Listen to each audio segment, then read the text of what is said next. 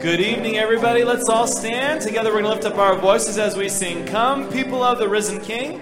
And then when we all get to heaven, Come, people of the risen King, who delight to bring him praise. Come, all, and tune your hearts to sing to the morning star of grace. From the shifting shadows of the earth, we will lift our eyes to Him, where steady arms of mercy reach to gather children in. Rejoice, rejoice, let every tongue rejoice. One heart, one voice, O Church of Christ, rejoice. Come, young and old from every land, men and women of the faith. Come, those with full or empty hands, find the riches of His grace. Over all the world, His people sing, shore to shore, we hear them call. The truth that cries through every age, our God is all in all. Rejoice, rejoice, let every tongue rejoice. One heart, one voice, O Church of Christ, rejoice. Sing the wondrous love of Jesus, sing his mercy and his grace. In the mansions bright a place. When we all get to heaven, what a day of rejoicing that will be. When we all see Jesus, we'll sing and shout the victory. Let us then be true and faithful, trusting, serving every day. Just one glimpse of Him in glory life repay. When we all get to heaven, what a day of rejoicing that will be. When we all see Jesus, we'll sing and shout the victory.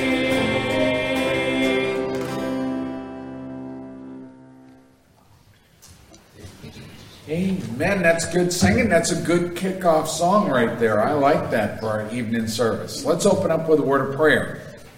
Lord in heaven, we come before you and we do thank you that we can gather together. We can lift up our voices in song.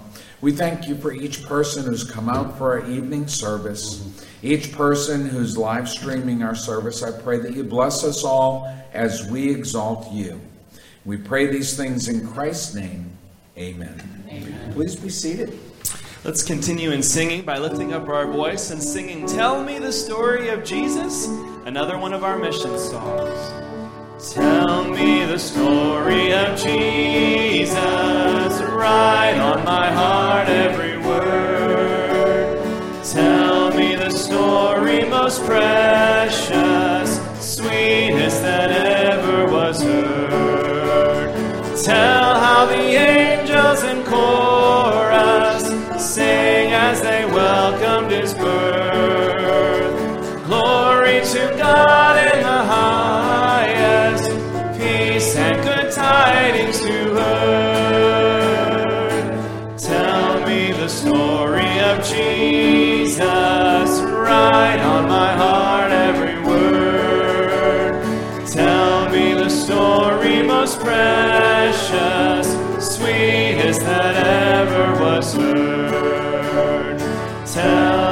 cross where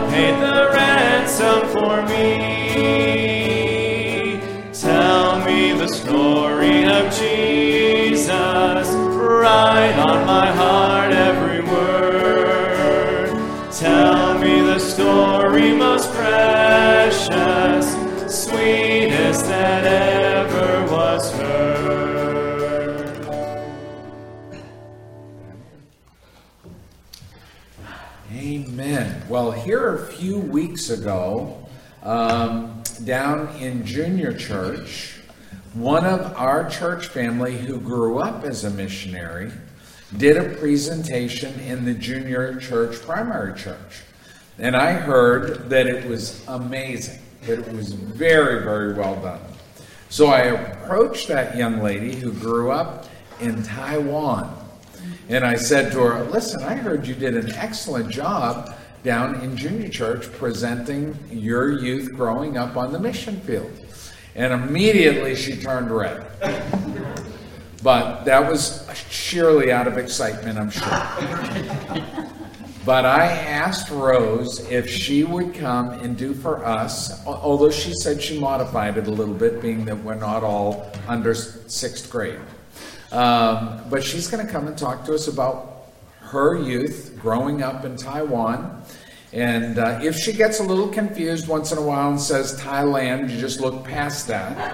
Uh, but, uh, oh, that's me who gets confused and does that, isn't it? Yeah, you're not going to get confused? Yeah, yeah. But let's, I'm looking forward to this. Rose, come right on up. You've seen your mom and dad do this a hundred, thousands.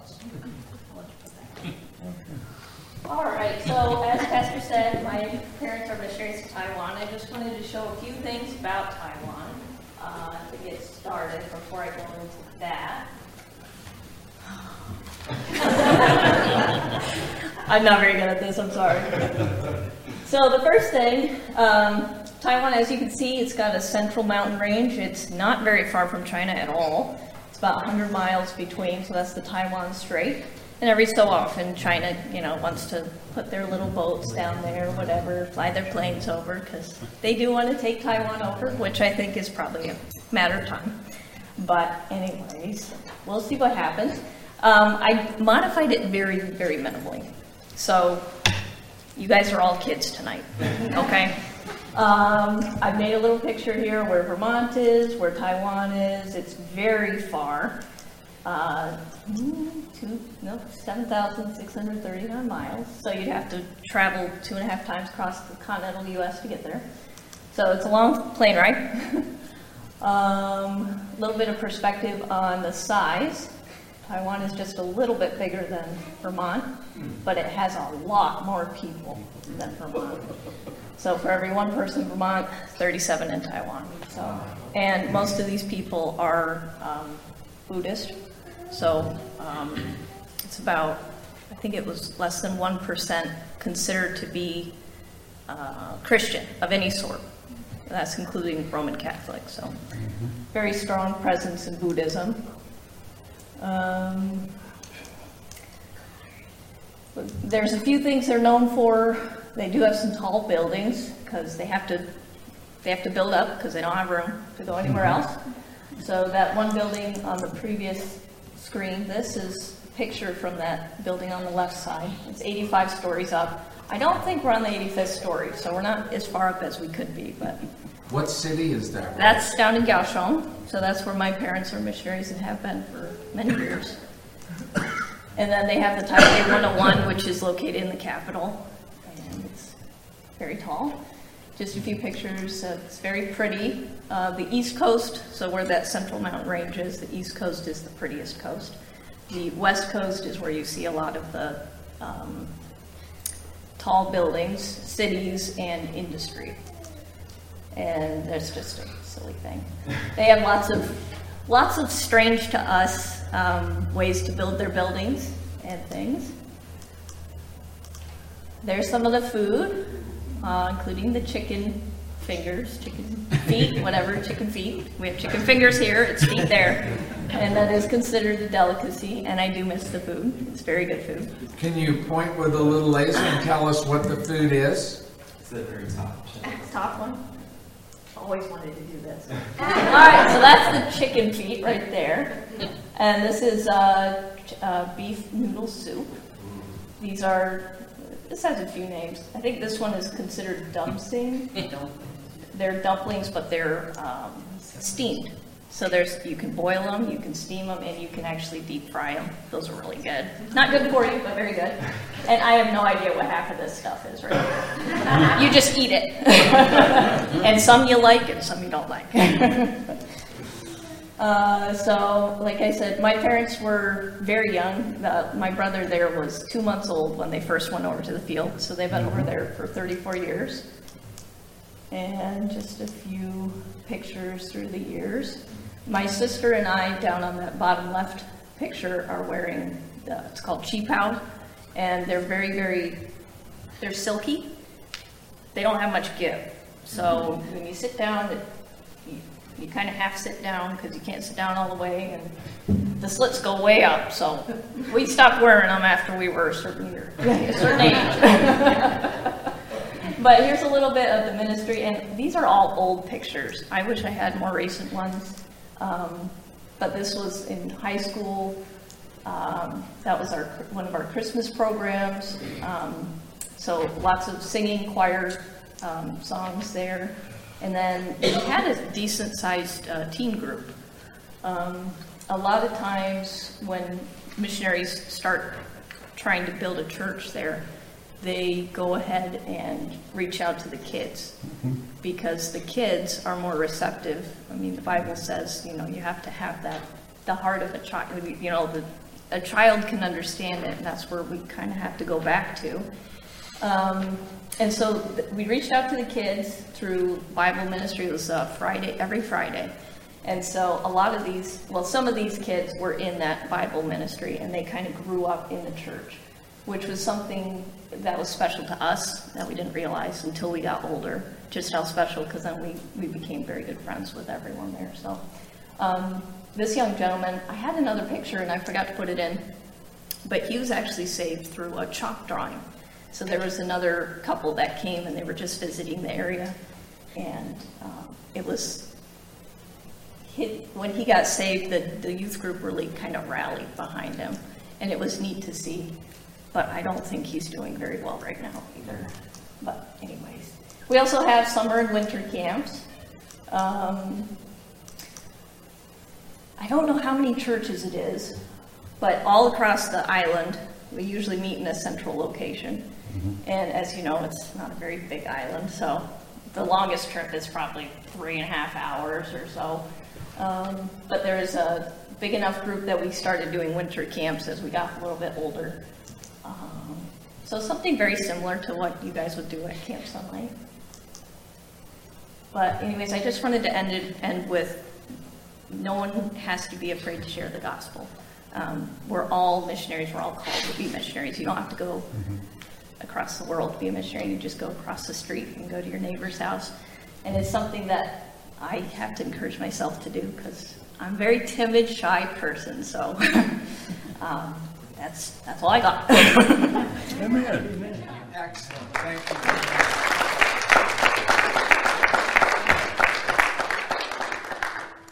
Very good. And um, absolutely feel free to talk to Rose, ask her what it was like to grow up in uh, Taiwan. And, I, you know, I, I think it's great that we have a, a young lady in the church that has that background, that understanding that you can talk to. And I, I like that. Every once in a while we chat about it. Um, and she teases me because I get Taiwan and Thailand. Although I think I've mastered it. I think I've mastered it. Brian, right over you. Okay. Oh. What are we doing? Songs? Uh, Okay. It says songs. No. Yeah, let's do My Life is in You, Lord, and then we'll do the video. Okay. All right. So just that first song, Mike. All right. My life is in you. All right. Here we go. You may remain seated. My life is in you, Lord. My strength is in you, Lord. My hope is in you,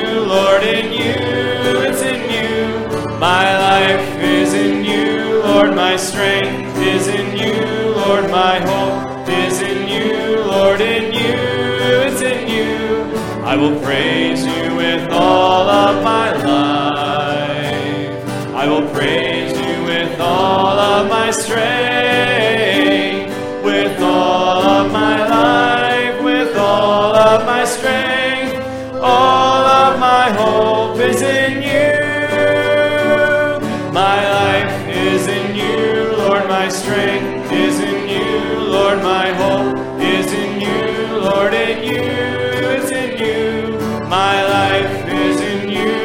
My strength is in you, Lord, my hope.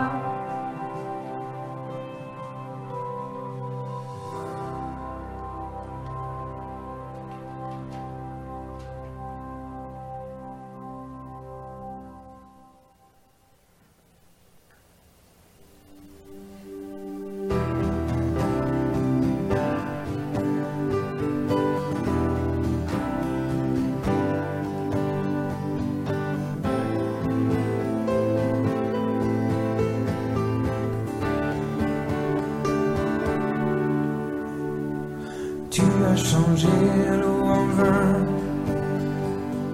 ouvert les yeux par ta main, nul n'est comme toi, comme toi.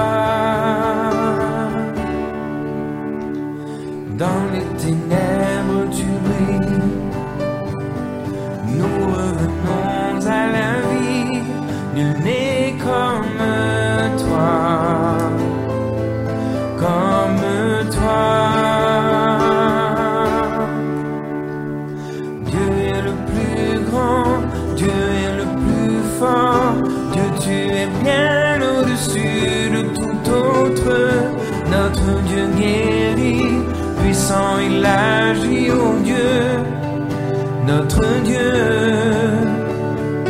Dieu est le plus grand, Dieu est le plus fort, Dieu tu es bien au-dessus de tout autre, notre Dieu guérit, puissant il agit, oh Dieu, notre Dieu. Si notre Dieu est pour nous, qui pourra nous arrêter? Et si Dieu est avec nous, sera contre nous Si notre Dieu est pour nous, qui pourra nous arrêter. Et si Dieu est avec nous,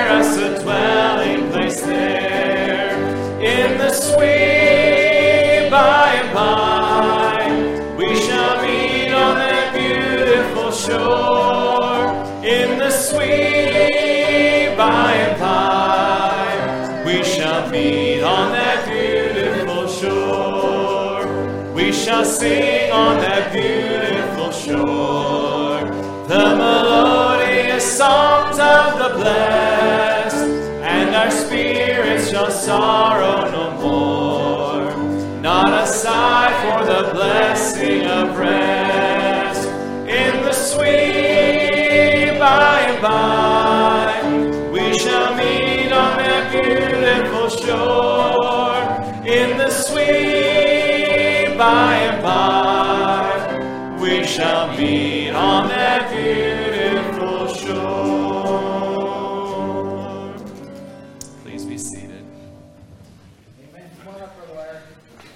sir.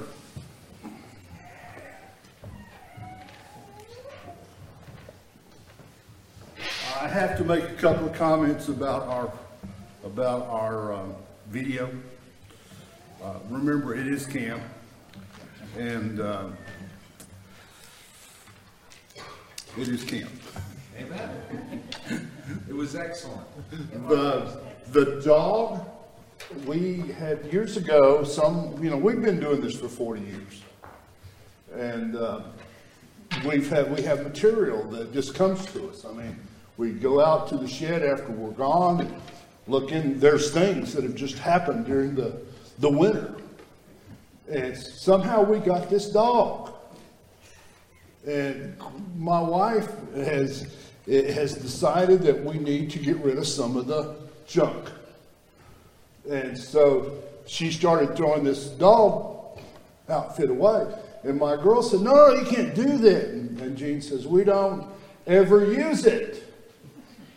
And so my daughters um, convinced somebody to dress up as that dog and go out and howl. So anyway, that's the reason that was in there. Um, my daughter Deborah does our choir. You heard the choir, first part of the video. She uh, teaches a song to the, the, the, the kids. She teaches the French kids to speak English. She teaches the English kids to speak French. And they sing together. That's what you heard. Amen. And uh, it's, it's, um, I, you know, I sit there and listen to it. To me, it's amazing. Uh, the, the way the, the choir uh, goes together. When we did camp this year, uh, if you'll open your Bibles to Luke chapter 25, while I'm, I mean, chapter 10, verse 25. And uh, we did camp this year, um, was right after our, our 50th anniversary. So my grandson, who was the game master, uh, was there.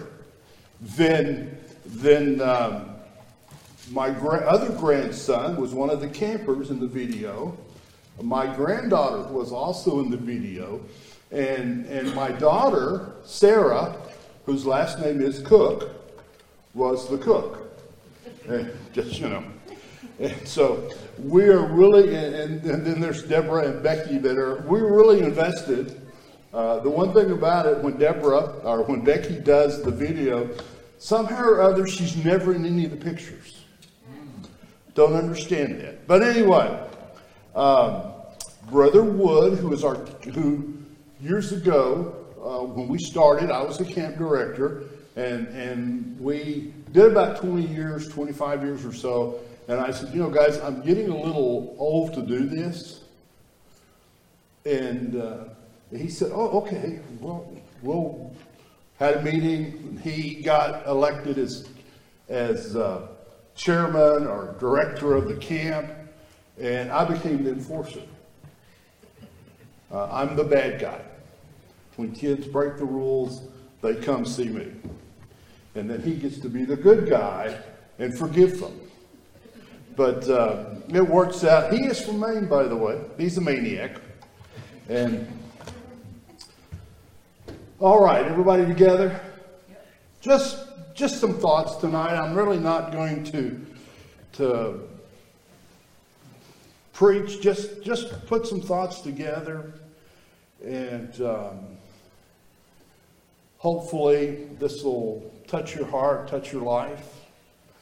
Um, this is a parable, story that we all know. It starts in verse 25. And behold, a certain lawyer stood up and tempted him, saying, Master, what shall I do to inherit eternal life? And he said unto him, What is written in the law? How readest thou? Have you ever noticed? I mean, this has nothing to do with the lesson. Have you ever noticed when people ask Jesus questions, he, he very seldom answered. In fact, what he would normally do was pose them a question or ask them a question and get them to answer him back. So this is what he does here. He says, What is written in the law? How readest thou? Verse 27, he answering said, Thou shalt love the Lord thy God with all thy heart, and with all thy soul, and with all thy strength, and with all thy mind, and thy neighbor as thyself. And he said unto him, Thou hast answered right this do, and thou shalt live. Verse 29 But he, willing to justify himself, said unto Jesus, And who is my neighbor? Now, just again, just, just a couple quick thoughts here. Um, he jumped right past. If you, if you read this, you notice he jumped right past loving the Lord with all your heart, with all your soul, with all your mind, with all your strength, and went right to who's my neighbor. See, he's a lot like we are. He's a lot like we are in fact that if we can't experience something with our five senses, we have trouble thinking of it as a reality.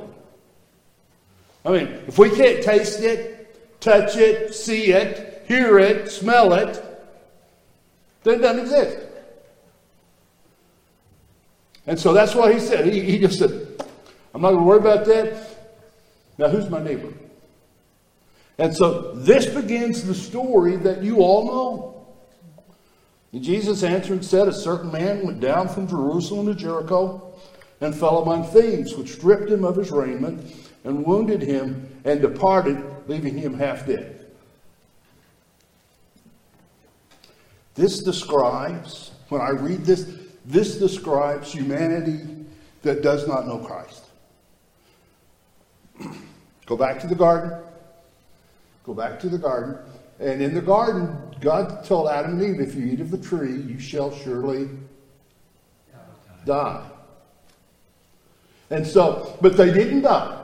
They didn't quit breathing. I mean, you read later, later on that God drove them out of the garden. Uh, drove, uh, he led them out. He didn't have a limousine or anything like that, but he took them out of the garden. So they didn't die physically, they died spiritually. They became separated from God. And isn't that the way uh, humanity is today? Um, Paul talks about in Ephesians how we were dead in trespasses and sins. And I, I realize, you know, in, in Vermont, in your comfortable home, and, and, and, with a fire going and snow falling outside, it's hard to imagine that there's a world that doesn't know Christ. I was talking with brother and, and sister Taylor, which kind of seems weird that I say that, but we were talking with brother and sister Taylor, and um, he, I said, Well, how many people live in Vermont? And he said, Oh, and he, he gave me a number in this county. And he, I think he said like 36,000 people live in Addison County. Where I live, in our building, you walk out our front door, you stand there in the, in the doorway of our front door, and you go out 10 miles, draw a circle, and uh, there'll be inside that circle a quarter of a million people. Belgium is one of the most densely populated countries in the world. We, we have 640 people per square mile. And, and in that circle, you can go out another 10 miles and you'll go up to a half a million people, and we'll still be the only gospel preaching church inside that. We do not have gospel preaching church. We don't have anybody that preaches the gospel in our area. Uh, you saw our video this morning. Uh, one half, or, or a half of a one percent of the people claim to have a relationship with Jesus Christ, and probably not all of that. There's not a, there's not a there's not a church on every corner. There's not there, there it's just not there, the opportunity to be saved is just not there. Jesus answered and said, verse 30, a certain man went down from Jerusalem to Jericho. Jerusalem sits on a hill, Jericho's down in a valley, and fell among thieves, which stripped him of his raiment and wounded him and departed, leaving him half dead. That's what Satan did to humanity. He's a thief and a murderer. And sometimes we forget that. He's a liar. We just did a series of, of lessons in our church on winning the battle for your mind. Because Satan comes along, Satan comes along, and he all he does is lie, and he repeats the lie, and he repeats the lie, and pretty soon we believe the lie. Even in our churches.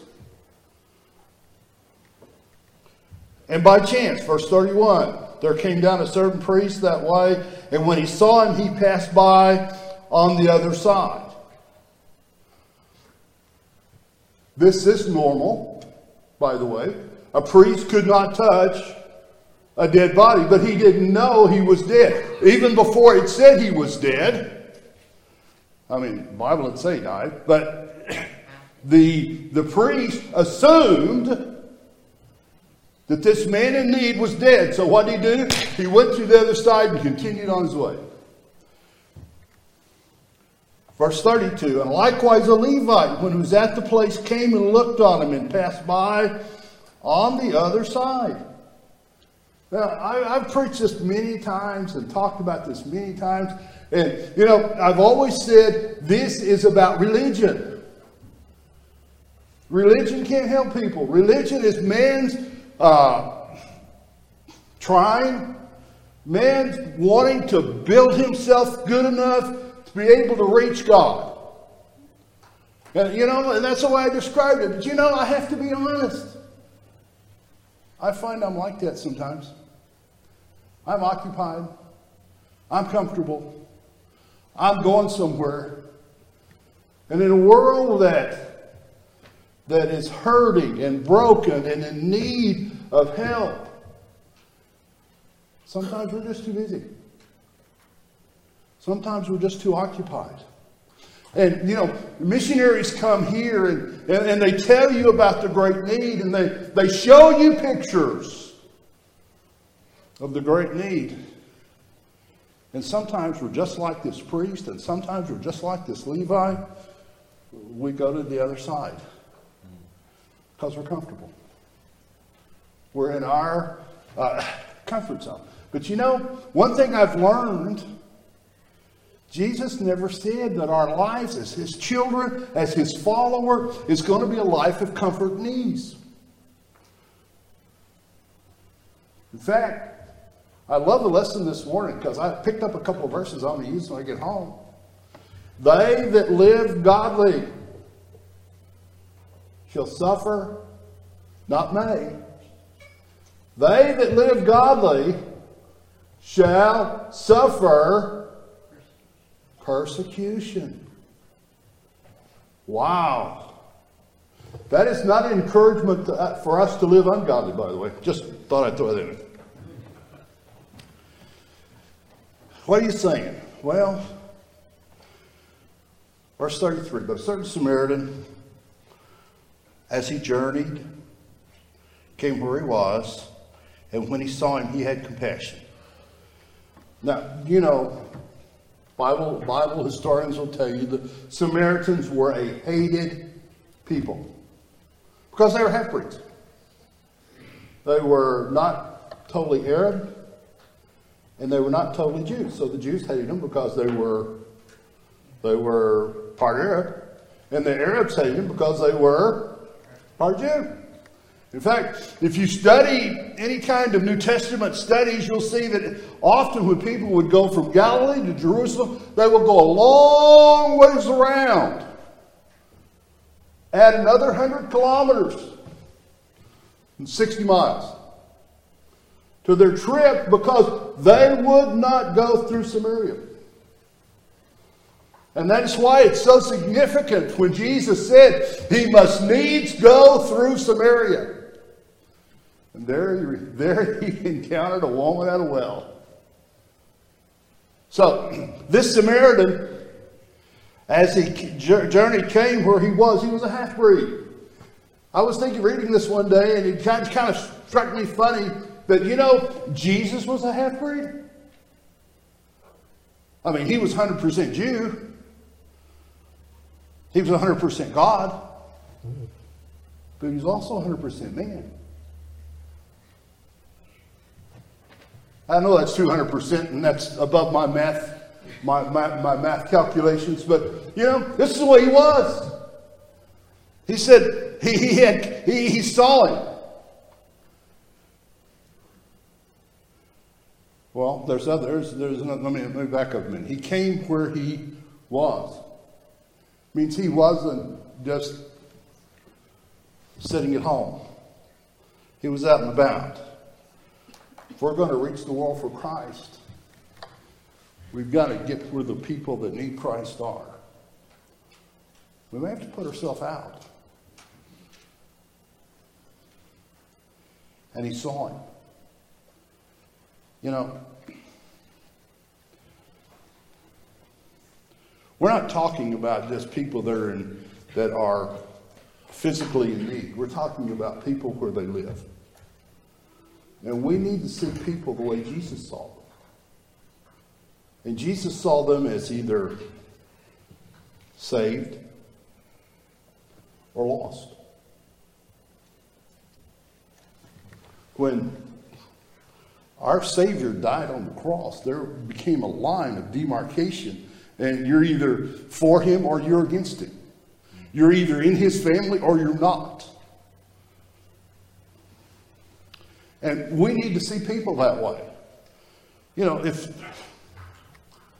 we're human, I understand that. We see people and they do good things, and we, we, uh, oh, that's a good man. And yet he may not know Jesus Christ. Can bad men do good things? Evidently. But this man came along, and it says he saw him, and then the next thing he had compassion on him. He had compassion on him. When he looked at this slide of this individual that was that was in need, the Bible said he had compassion on him. When your missionaries come and they show you pictures of, of their people, or the people they want to reach, or their cities, and they say, This is a city of a million people, and it has no gospel preaching church.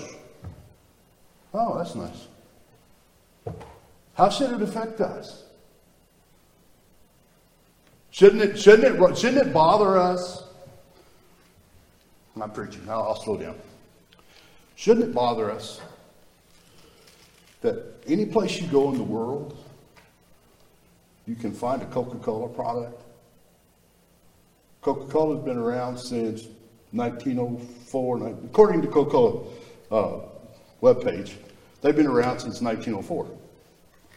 And they themselves say 90% of the world, 90% of the world has touched, tasted, seen the cocoa product. I have a good friend who works in uh, Nepal.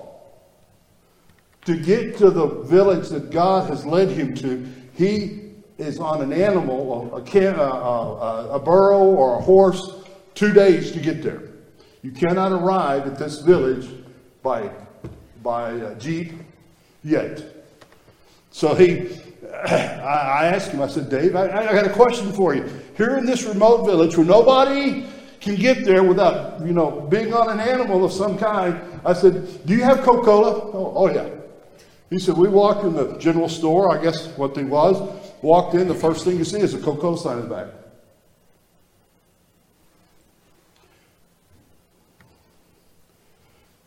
How should that affect us?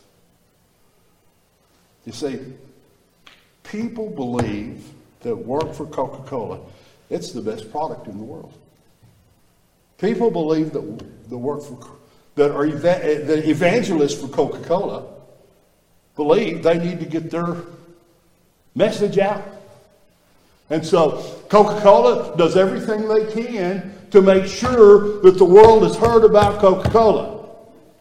So why are you talking about Coca-Cola? Because we've been around 2,000 years, and there are places in the world today that have never heard the gospel.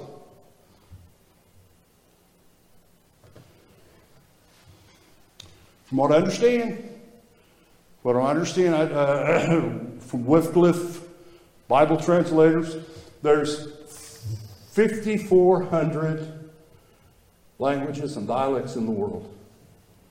The Bible is only in 1,200 of those languages and dialects. What does that mean? Well, to me, that means that people live and die without ever really having an opportunity of hearing the gospel. We had an 80 year old lady come in our services one time. We sit down and talk to her after the service, Madam Taves, and, and she looked at me after we'd all got done and, and, and uh, presented the gospel, and she prayed with us, and she says, I've been waiting for this all my life. 80 years old. Verse 34. And he went to him. And he went to him. And he went to him. I'm stuck. And he went to him. Means he didn't he, he didn't think, let somebody else do this. He went to him and bound up his wounds, pouring in oil and wine, and set him on his own beast, and brought him to an inn and took care of him. You know, my last year at, Bible, at Baptist Bible College in Springfield, Missouri, I worked in the emergency room. And uh, there were nights when we were taking care of people. We would work on them, and blood would be everywhere. I would come home, and my my we had to work in white pants and white shirt and, and all that, you know, white shoes. And uh, uh, I would come home, and I would be covered from blood from from the, the, the soles of my feet to the, the top of my shirt. It just got on you. You couldn't help it. At times, uh, at times the, the, the nursing staff would say, You need to go change. You've got too much blood on you. And I'm sure as this Good Samaritan was there and he was working on him and he was bounding him up, and as he was wrapping his bandage around him, some of the gore got on him. And he, go, he didn't go, ooh. The Bible says that he picked him up. Some more gore got on him. Set him on his own beast. Some more of the gore got on him. And he took him down to the end. And then he didn't give him to the innkeeper. He said he took care of him himself. You see, he, he, he got involved. Your pastor next week, next Sunday night, is going to say, What are you going to do for missions? What are you going to do for missions? Some of you need to say, Here, my Lord, send me. I'm willing to go. I'm available.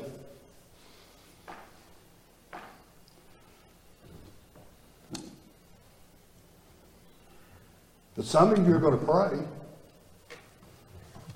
Some of you are going to pray and say, Lord, how much do you want me to give? And he's going to give you an unbelievable amount of money to put into that, that, that to mark on your little, your little envelope. And, and your money, you're going to make a commitment, not to the preacher, not to this church, but between you and God. And the Bible says it's better not to promise than to promise and not give.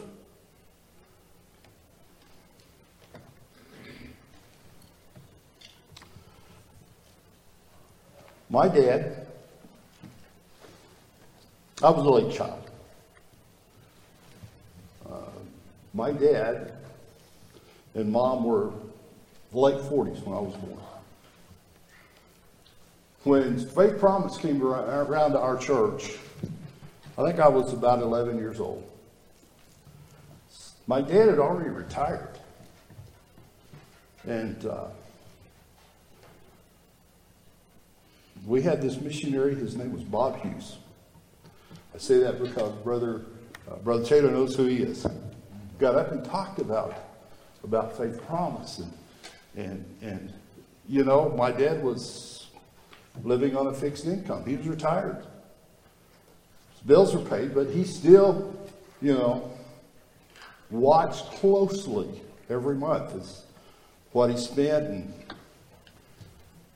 I, I heard him the night that we were going to take the, the commitment the next day. And we had a kitchen floor and had a crawl space underneath. And he walked across the kitchen floor all night long praying. And every time he crossed this certain board, it would squeak.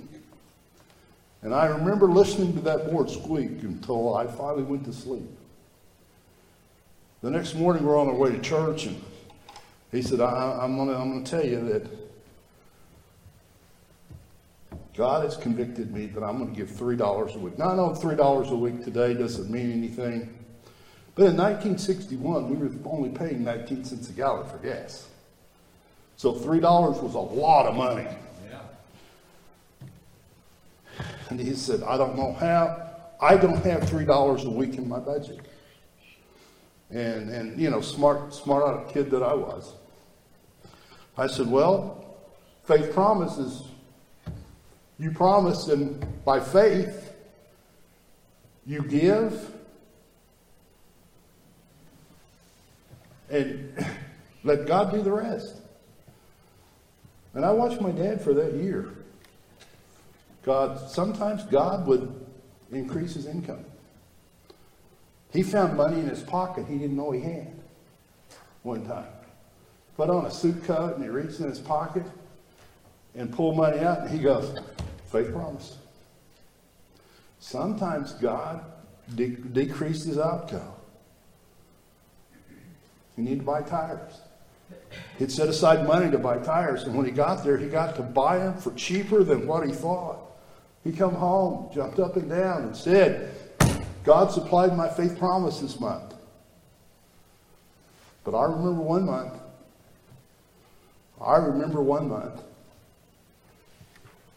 that his income, his income didn't increase and he didn't have anything decrease. And we were sitting there, I said, What are you going to do? What are you going to do, Beth? He said, I'm going to give anyway and trust God to take care of the family. And he gave anyway. By the way, I never missed a meal. You can tell. I mean, come on. God supplied his need that month, even when he didn't have it. Even when he didn't have the money he gave. So when I got ready to go to the mission field, this was years later, he was still on a fixed income. and and he was living in a in a in a uh, uh, convalescent home. And and he said, "Hey, I've got a couple of envelopes I need for you to take to church. One was his tithe, and one with his faith promise. And so, you know, nosy son that I am, I looked at his his tithe. His tithe was two percent of what came in of his Social Security." But he was giving $125 a month. $125 a month to Faith Promise. And, and later on, I could ask him, I said, How could you do that? He said, You know, God's just taking care of me, and I'm in such good shape, I can't help but do that. At the end of this story, at the end of this story, Jesus asked this lawyer a question. He said, Who was the neighbor unto him that was, was uh, found by the road? And the man said, Well, the Samaritan. And he said, Go thou and do likewise. Well, you know, I, I, I have, I, you know, I can't walk on water. And I can't feed 5,000. But I can follow the command of Jesus where he said that we're to love people where they are, whatever, however they are, and take care of them till we get them where they ought to be. Let's pray. Father, tonight we again thank you because you are so good to us. Lord, we, uh, we thank you for this church. We thank you for these good people who came out tonight. Father, I, I, I just pray that you would take your word, you would take your word and have it penetrate our hearts. So there would be no question. There would be no question of your direction, of your leading, guiding in our hearts and our lives. We commit this to you. In Jesus' name. Amen.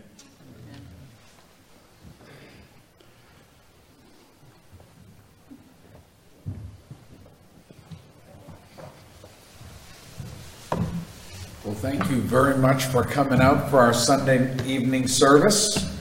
Be sure and um, this week be in prayer, asking the Lord, Lord, what would you send me? Would you help me to send? Be in prayer about that as we go into our last uh, missions emphasis Sunday, next Sunday. Looking forward to it. But Brother Larry, he already dismissed us in prayer, and we are dismissed. Thank you so much for coming out tonight.